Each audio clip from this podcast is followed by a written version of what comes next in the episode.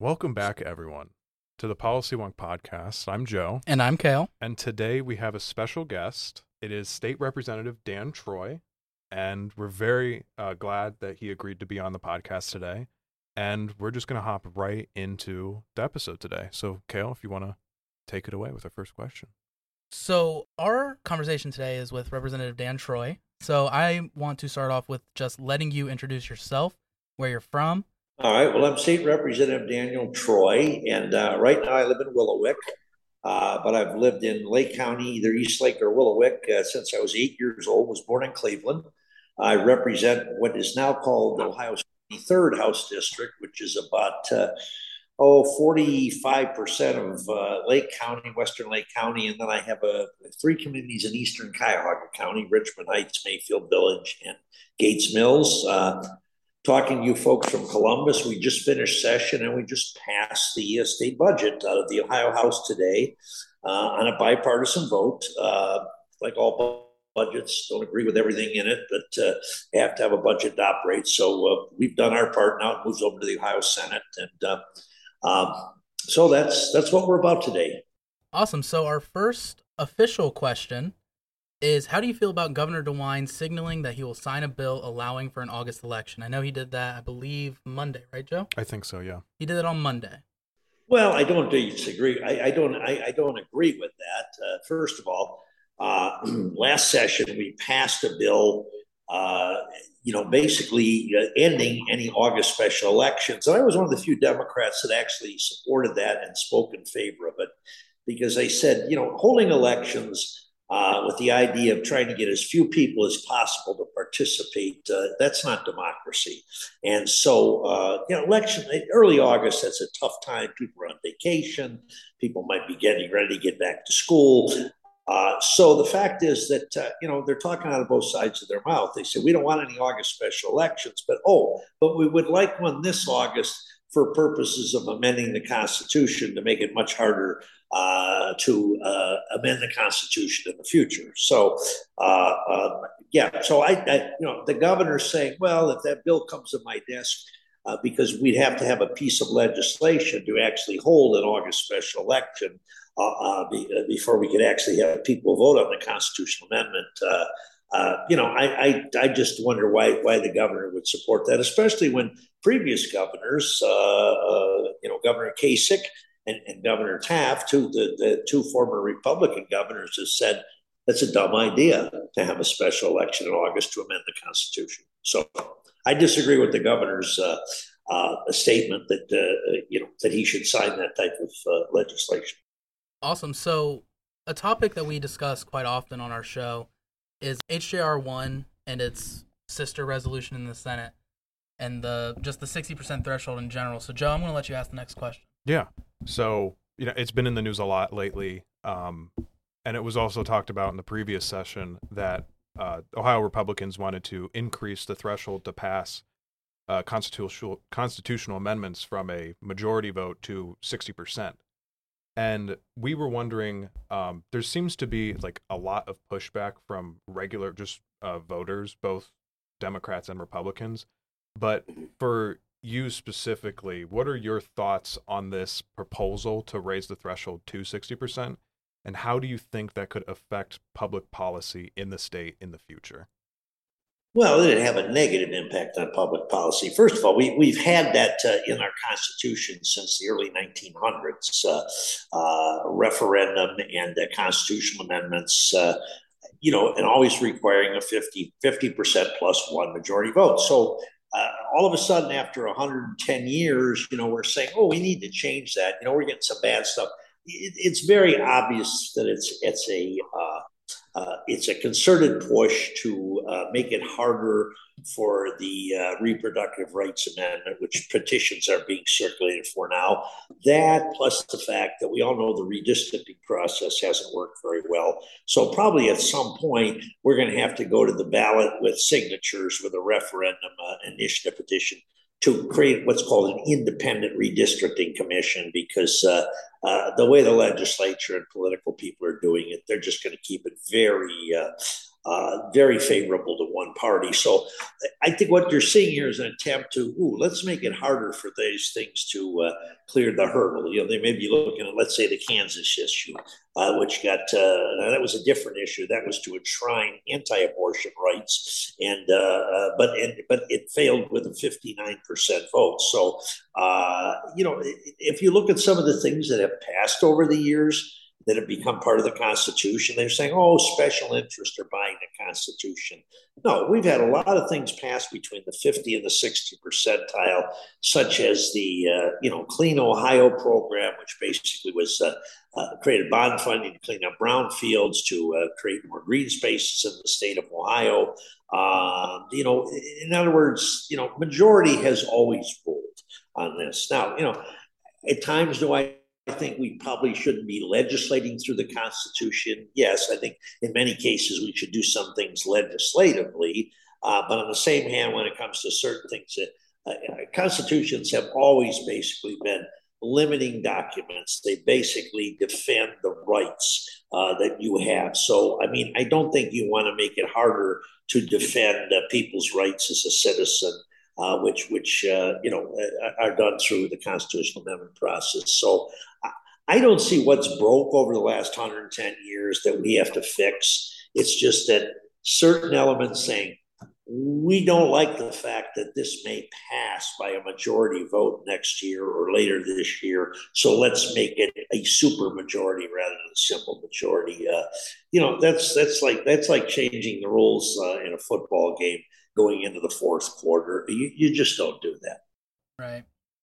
So I have a follow up question, um, also about HJR one. Do you have any critiques of the process? Because I know that a lot of people, and I think Allison Russo and a lot of other um, Democrats in the state, have criticized the process to try to get this thing, I guess, done. So, do you have any critiques? Well, just that they're they're trying to do it. They have to do it by May 10th. If they want to get on the August ballot, they have got to have it done by uh, I think it's May the 10th. Uh, it didn't come up this week, and we're done in session this week. So next week we're in the first first week of May. So you know, they, they need 60 votes uh, to put a constitutional amendment on the ballot. They also need a supermajority, uh, an emergency clause to put any legislation in that doesn't take effect 90 days later. Now, we already saw last year how they ended around that because uh, if they got a bill to just change the, uh, to set up a special primary election in August, uh, to hold a vote yes or no on this proposed uh, HJR 1 uh, that that would require suspension of the emergency clause, which is 66 votes, which they don't have. But uh, uh, uh, what they did last year is if they add an appropriation to the bill, and they will say, "Oh, we're going to add an appropriation of 20 million dollars to pay the cost of this special election in August." Uh, then the law can be interpreted to say, since it's an appropriation measure, it does not need a suspension of the emergency clause. So uh, the real the real test here is do they have the 60 votes to put it on the ballot, uh, the constitutional amendment? Because that it requires 60 votes of the 99 member House. Right now, they have 65 Republican members because two seats are vacant. And, and they're having a real fight between the two camps on the Republican side as to who fills those vacancies. I mean, it wouldn't be surprise me. It wouldn't surprise me if the morning of the vote, uh, to get to those 60 votes that those vacancies get filled. Uh, and so uh, we'll see. But, that, but that's the process. So they have to uh, do that. It has to be done by May the 10th. Uh, so there's two there's two measures they'd have to pass. They'd have to they'd have to pass by at least 60 votes. Uh, it's already passed the Senate, so it's already cleared that hurdle. To put it on the ballot, and then they would have to actually then pass legislation either either uh, approve the Senate bill or, or, create our own bill here. Either way, it's got to be passed by both houses uh, to set the election date for August. And so uh, that's uh, you know that that that's where we're at right now. I, I, I, is that kind of what you wanted to find out what the process was? Yeah, I think that answered the question. Yeah. Next, I have a few. I have two questions about. I'm sure you're very aware of the House Bill Six scandal that uh, you know rocked the state uh, this year after Larry Householder was uh, charged and found guilty. Um, so, you know, HB6 was the largest corruption scandal in the country, and it happened right here in our state, in our backyard. So, how what do you think we do to prevent this kind of corruption from happening again? And how do we root this out of you know uh, like our public institutions and uh, the state house? Well uh, first of all we need we need full financial disclosure. I mean uh, the, the fund that was used is generation now fund uh, these were unreported contributions. The law basically protected. So we don't even know where the you know 61 million came from uh, in, in terms of uh, you know when interest groups put money into there. So I, I, think that's part of it. I think we have to reform our campaign finance laws. Secondly, uh, you know, I, we did in budget hearings in the section I was in here the the Public Utilities Commission's uh, budget and the new chair of the Public Utilities Commission, former judge here in Franklin County, uh, Judith French uh, uh, she was very upfront about, uh, yeah, I know I have to restore conference confidence in our public utilities agency. I do not meet with anyone privately. I make sure someone was with me when I meet with someone. Uh, I understand, you know, and, and that uh, uh, you know if, if, if it's if it's not perceived as right by the public, it should be perceived as right by us. So I think I, I think we're, we're making some change. I, I, I think the real problem here is though Where's the outrage from the from the citizenry about what happened? I mean, this was the largest public uh, bribery scandal in the history of the state of Ohio.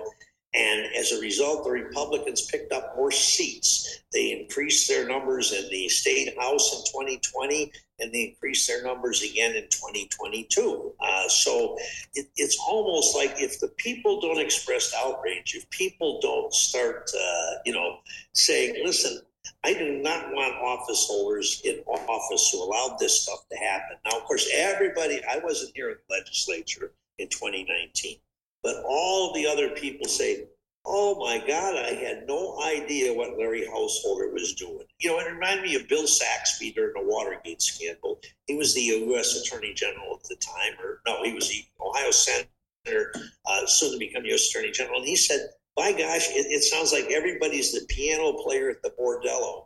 Nobody had any idea what the hell was going on upstairs, uh, and and so that's you know that that's what I was find is amazing is that this bill passed 52 votes. It had uh, Democrat and Republican support. Uh, uh, there was a lot of push by labor to support it and all that. And so, I mean, it was, uh, but, but, you know, the only one that's really, you know, uh, been fingered is, is Larry Householder and uh, everyone else. So I, I'm hopeful that the federal prosecution uh, and that process is not done. You know that there are more names to be named, but but I think uh, you know we we have to uh, uh, we have to have full disclosure of where any of this money is coming from. I mean, what what happened here is if if, if you saw how it was laid out, I mean, he cut a deal with First Energy. First Energy gave sure there was a fund created with a lot of money from unknown donors. That money was then used to elect Republicans in primary elections around the state, who, if they were elected in the primary, probably were going to win the general because the way the district slanted heavily Republican, but who were also committed to making Larry Householder the next Speaker of the Ohio House. So, so the money, the money not only was used to get enough votes to make Larry Householder Speaker. But then the money was used to influence the people once he got him in there to vote for the nuclear bailout, uh, you know, which which you know was a hot issue, as Joe knows in Lake County. Oh, we got to save our nuclear power plant. Without this bailout, it's going to close. We're going to lose all those jobs. Well, when it was all said and done, First Energy or, Energy Harbor, or whatever they call themselves, we don't need that money right now because the Federal Energy Regulatory Commission has told us if we take that money from the subsidy, we can't count it against our rate structure. So they declined the money. So uh, all of this took place to save our nuclear power plant, which is still up and operating and all that. So uh, uh, it, it, just uh, it's a sad chapter. There's still a couple of remnants of it. There's still two coal-fired plants being funded uh, and subsidized out of people's electric bills. And we need to end those subsidies. And, and we're going to keep trying to do that uh, on those two plants. But uh, uh yeah, I mean, we, we need we need total total transparency on campaign financing and any of these schemes that are set up. And uh, you know, and, and again, I think the new chair of the Public Utilities Commission, she understands that uh, you know her predecessor Randazzo in there was part of this scheme, and so. Uh, uh, you know, I, I, just think we need we need obviously we always need more regulatory oversight uh, by our elected officials. Uh, you know, and and uh, certainly, uh, you know, I mean, we we tossed Larry Householder out of the House before he was convicted in the criminal trial, but uh, on the same hand, we, we we've just got to you know make sure that. You know the big utility money just just should not be able to buy things down here. Mm-hmm. I'm glad you brought up Perry Nuclear Plant because you know I'm from Mentor. I'm not from Perry specifically, but you know the nuclear plant is you know touted as a it, it's a job creator, and I know it's very important to Perry because of the the tax that they pay really helps their school district. And I know the Perry plant isn't in your district, I believe, um, but you know what's the importance of the Perry nuclear plant and how you know after HB six, like what what do you see like how do we support that community while you know ensuring that everything is remains transparent and fair? Well as you know joe when this all started i was i was still at lake county commission mm-hmm. and that became a political football. You know who's doing more to save our nuclear power plant? We need to bail them out. We need to support i said listen I, my position was the only one that's going to make this decision whether or not it stays open is first energy in other words, are they going to close or are they going to keep it open? Now, unfortunately, at the time, First Energy basically handed a ransom note to the uh, Ohio General Assembly and said, "Here, here's the ransom, pay it, or we're going to shut this thing down." So everybody panicked. You know, there, was you know, you hear from there were 700 high, high, uh, highly paid employees out there at the Perry Nuclear Power Plant. Oh, they're all going to lose their jobs. Perry Schools was going nuts, but of course, Perry Schools also for a 1,500 student uh, school district, you know, built a $150 million school campus, uh, uh, you know, about 20 years ago. So, uh, you know, I mean, sometimes I'd like to say, gee, Perry Schools will have to learn how to live like the rest of us instead of like millionaires. Uh, so, uh, uh, you know, they do have the highest paid school uh, teachers in the state of Ohio and all that. So uh, I, I, think that, you know, the plan is still operating. I think there was another thing that happened back. Uh, this was after I left the legislature the first time, but they passed what was called electric utility deregulation. And uh, I, as a new commissioner at the time, said, I don't know if that's in the best interest of Lake County because we have a coal fired plant in Eastlake and we have a, a, nuclear power plant in Perry. And they both pay a substantial amount of taxes to our school system and our local governments. And if you deregulate the industry and say, oh no, it's no longer a monopoly, it's a deregulated industry, they are going to say, well, now we want to be treated like every other business, and we want to only be assessed at 25% of valuation instead of 88%. So I said it's, it's going to create a tremendous tax drop. Uh, and all I heard from people who were proponents of this at the time was, well, let's let the marketplace decide. The marketplace should decide this. We should allow competition. Well, fast forward 20 years later, the marketplace was deciding that I don't want to buy nuclear power. It's too expensive to generate. I want to buy natural gas, uh, turbine created power, or other type of power and all that. In other words, the marketplace was deciding, and then people said, well, we can't have that. We got to subsidize this this thing. So it's uh, you know, it, it, sometimes you know it, it's it's it's the uh, unintended results of uh, what people thought were wise decisions at the time. So uh, you know, I, I, think Perry is going to eh, continue to operate uh, for a while. Uh, you know, they they are compared to fossil fuel uh, electric generation. You know, you know, zero emission free. Although the problem is is the waste, uh, the nuclear waste that is still sitting there, and we've still got to find a way to properly dispose of that. but yeah, I so I I, you know, for the foreseeable future, you know, I see the Perry nuclear power plant operating. Uh, I, I, think it's uh, important I think more so for the economic impact of, uh, uh, you know, the people that are working there and, and what that adds to the community. Uh, you know, the tax generation is nice, but then, you know, there were times I used to get a little tired of hearing the Perry local fire district say, you know, we we have we have we have more personnel per cap. We have more fire personnel cap per capita than any other community in the state of Ohio. You know, and and they could do that because of the money coming in. So, uh, uh, so I, I I think you know I think uh, you know it'll get by. I mean that that plant's not going to operate forever. Mm-hmm. So I, I think uh, you know you know they need to always be planning for the future as to and diversifying their revenue stream for that school system and for uh, uh, the communities dependent upon that. Uh, I mean, it really wasn't a big tax. I, Lake County, when I was commissioner, we only get one mill of taxation. We the county general fund would get one mill of inside millage and all that, and so. Uh, uh, what we were getting from the Perry nuclear power plant was probably approximately 1% of our overall county budget. So let's talk about your record for a little bit. You've passed a bill, or you helped pass a bill, uh, about Agent Orange. Our question is Are you surprised that it took this long to put legislation on, on the floor and to pass it, addressing this issue and honoring our veterans who have been exposed to Agent Orange? Well, it was brought to my attention by a Perry Perry uh, a township resident, Arnie, uh, you know Arnie Franklin. He was uh, uh, unfortunately he passed away before we finally uh, got the bill passed. But he was a Vietnam veteran. He was passionate about this issue. He approached all the legislators in Lake County and he said, "Gee, you're the only one that responded to me."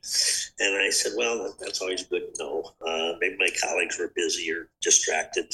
And I said uh, but what, what he said is that only one state, Tennessee, had actually acknowledged and honored the victims of Agent Orange. Uh, he would like Ohio to be the second state. So we were able to, and, but it's, it's a resolution, it's not a bill.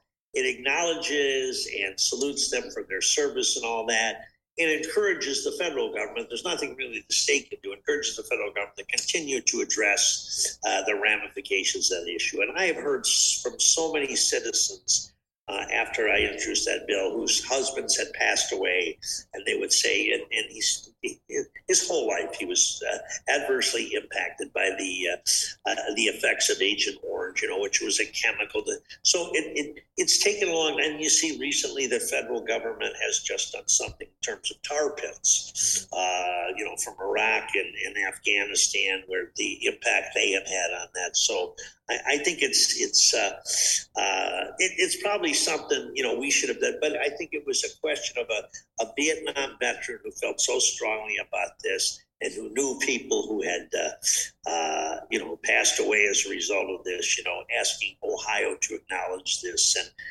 again, it's it's one of these things where you do it to you're not you're not going to we're not going to be able to fund the uh, the relief that these people need but it's basically bringing it to more people's attention that hey this this was some bad stuff that they were using in Vietnam to basically defoliate the jungle and find it you know easier to find the enemy and all that but the uh, the impact on people's health. I mean it's just uh, things were different back then. I mean, I just spent last weekend at a, at a Great Lakes uh, Legislative Caucus seminar in Detroit. Uh, it was made up of Midwestern state legislators from, was only from Ohio, but we had representatives from Ontario and Quebec province and in uh, Canada, and uh, you know, just talking. One of the things we did, we did a tour of what uh, part of the, the, city of Detroit and their sewer system, their magic funding.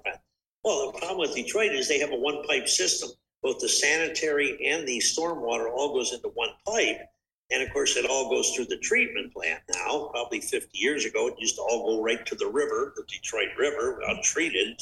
Uh, but what happens is when they got a heavy rain like they did in 2021, you know, the, the system couldn't handle it. So it all backed up into people's basements and their properties and that stormwater because it, it was such a volume. And you think, yeah, now there's something that uh, you you know today you would never design a system like that, but uh, uh, and, and, and probably back in the Vietnam area they said, well, yeah, hey, this stuff is just killing the shrubbery and the forest, and uh, what the heck? And then Uh, you know, but but we keep you know kind of fooling ourselves and stay there. And how long did we know the bad effects of Agent Orange, and did we just kind of sweep it under the rug and all that? So, uh, uh, you know, ho- hopefully it's something we learn from, and hopefully, uh, you know, do a better job at keeping our troops out of harm's way.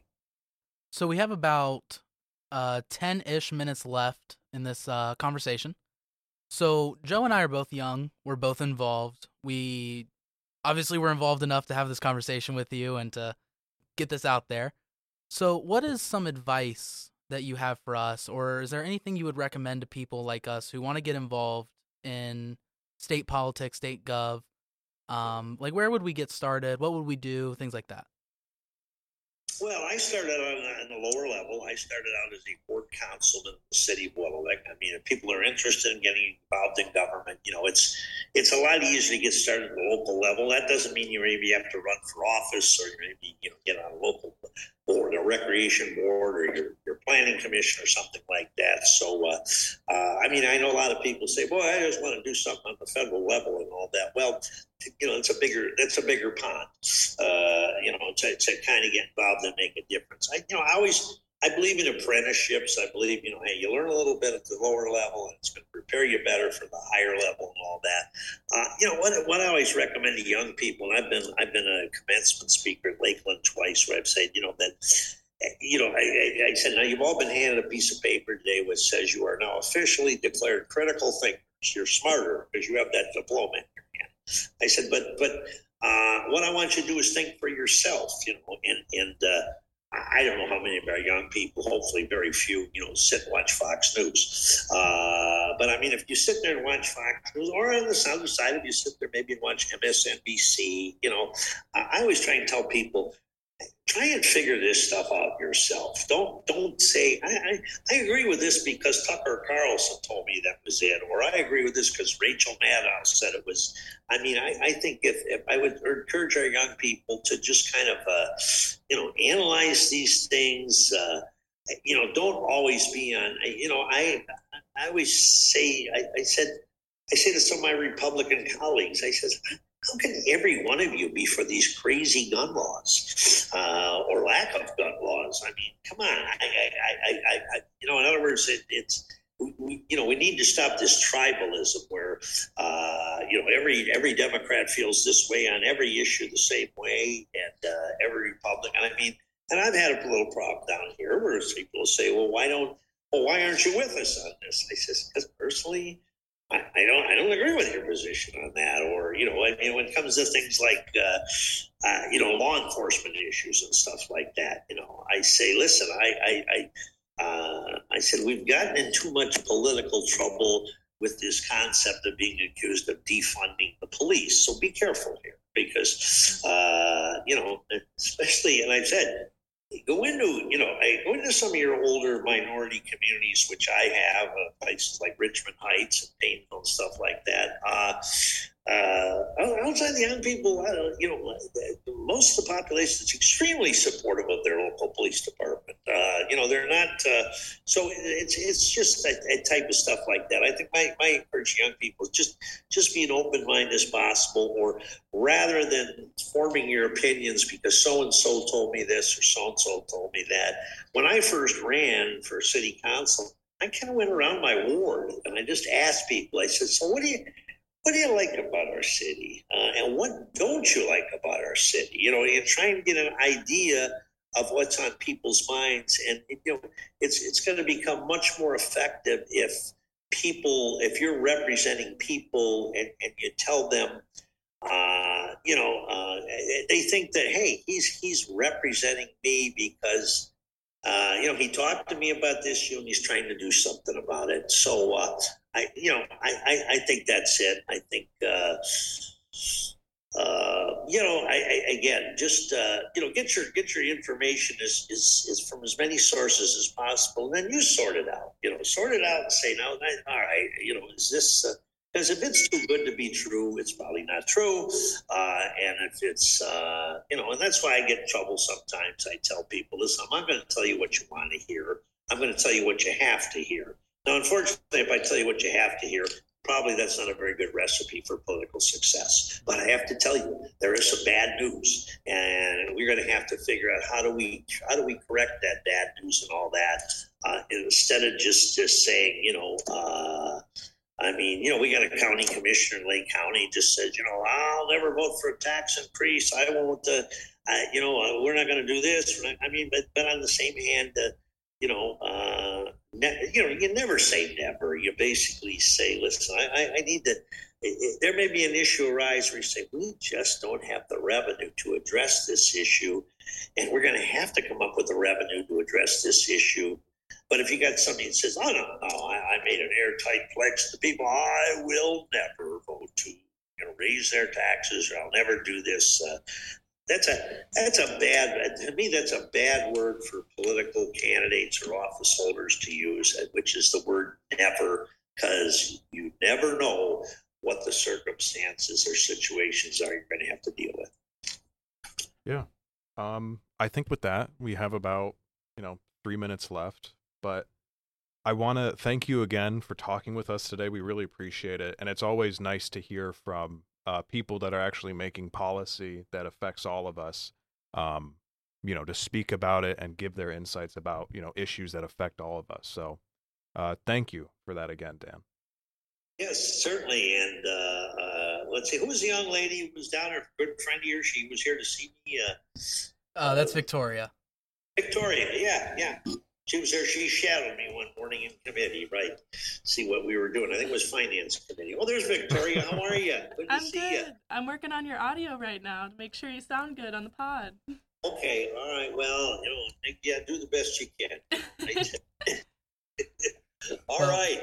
Uh, yeah, I appreciate it. Appreciate the opportunity to talk to you folks. Uh, you know, and uh, yeah, keep I mean, whatever you can do to get more of our young people interested, what the heck is going on? I mean, it's uh, uh, you know, it's it's uh, we we we because you know, young people see uh, uh, they're seeing a lot more clearer, I think, but they're that they, you know they they they kind of are looking at things from an analyzing and all that. You know, a lot of our older people are locked in the issues. The problem is, is that if the younger people don't participate in the process, you know, they need to get out and vote. They need to make sure their voice is heard, you know, to kind of balance that all out because that's how public policy is made in, in uh, you know, what we've always said this country, government by the people. Mm-hmm. Well, I think with all that being said, we're going to hop off here. We appreciate you being on and hopefully you come on again sometime. Yeah. Thank you. Hey, certainly. Talk to you later. Bye-bye. Bye.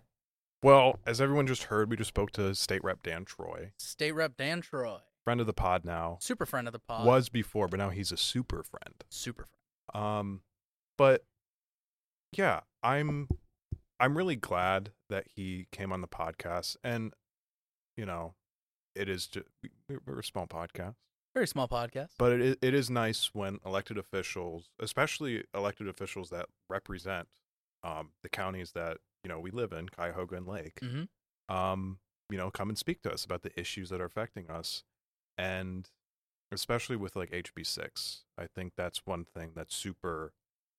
I think it's very important for elected officials to talk about because it has really uh, damaged like the image and reputation of politicians and government and you know they really have to re-earn people's trust yeah i mean you mean we heard Dan talk about HB6, but I mean, from a Northeast Ohio perspective, it's mm-hmm. good to know that one, it's like fresh in his mind.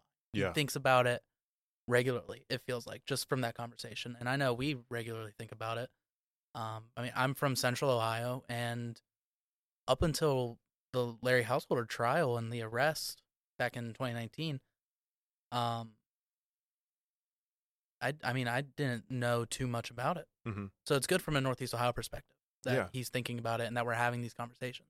Especially talking about, um, you know, what happens to Perry Power Plant, mm-hmm. uh, because it's it's an important part of you know Perry, of course, but also you know Lake County. It's it's a really big job creator, and um, you know, thinking about what happens to that plant, you know, 10, 20 years from now, and you know, what do we do to make sure that people that work there now still have jobs down the line when we don't know if, you know, maybe the plant will hopefully, my personal opinion, be, you know, upgraded to be more efficient and to have, you know, newer reactors?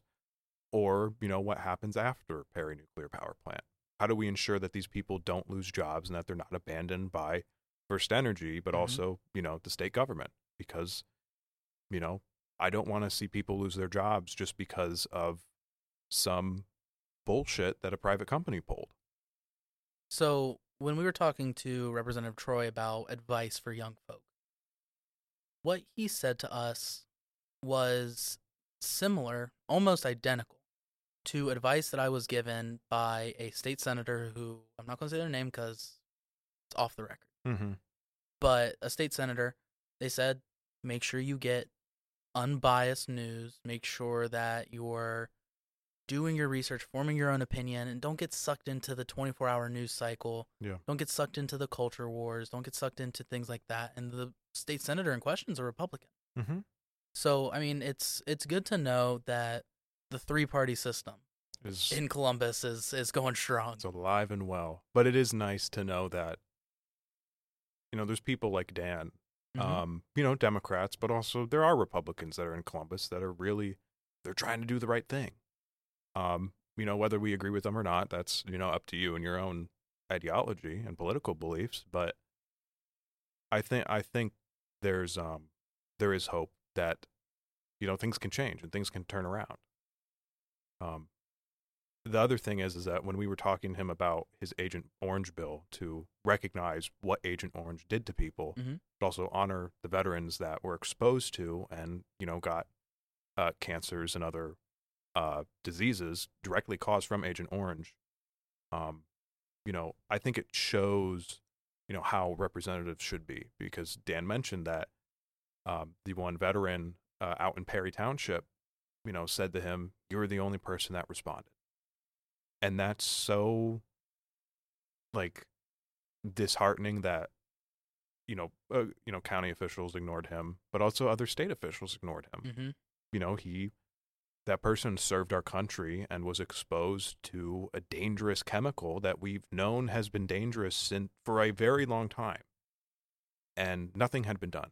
I was actually surprised to learn that Ohio is the second state, the second state in the entire country to honor veterans that were exposed to Agent Orange and recognize what it did to people, but Yep. also, you know, encourage the federal government to do something about it so that these veterans can get the help they need. Yeah, I had no idea that we were the second state. That was He said second to what? Tennessee. Tennessee, yeah. Interesting. Very interesting. Um, but yeah, I'm. I don't want to like you know repeat what I said, but I, I'm I'm glad he spoke to us. I'm I, I'm happy. I am, and you know that's kind of the what we're trying to do here, right? You know, we have our opinions. Everyone knows this, Mhm. but we want to speak to the people that create policy, that are in charge, that are your elected officials, that you might not even know um, who they are, and you might have Right. never heard them speak before, because it, it's unfortunate that a lot of people aren't, you know, connected to their representatives, and I think it's important that we, you know, talk to them. It's also easy to get sucked into federal politics, congressional politics. I mean, I mean, honestly, if you talk to a lot of people, they don't know who their congressperson is, but that's beside the point. Um, but I mean, getting Dan on the podcast, awesome decision. Yeah. I think we did good. Um, hopefully there's more to come, more state officials, more elected officials in general, public figures. Yeah. More to come. more to come. Uh, and again, thank you for joining us on this kind of different but special episode of the Policy Wonk podcast. Certainly. And that's all we got for today. And yeah, I mean, Policy Wonk signing off. See ya.